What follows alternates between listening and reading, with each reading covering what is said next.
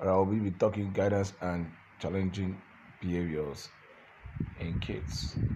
Challenging behavior in young children, understanding, preventing, and responding effective is very important to observe children behavior, behavior the mental health as well.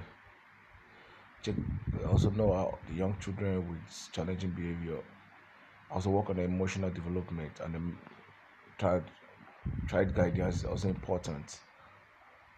Maladaptive behavior is also important. If a participant family in uh, when a child has persistent challenge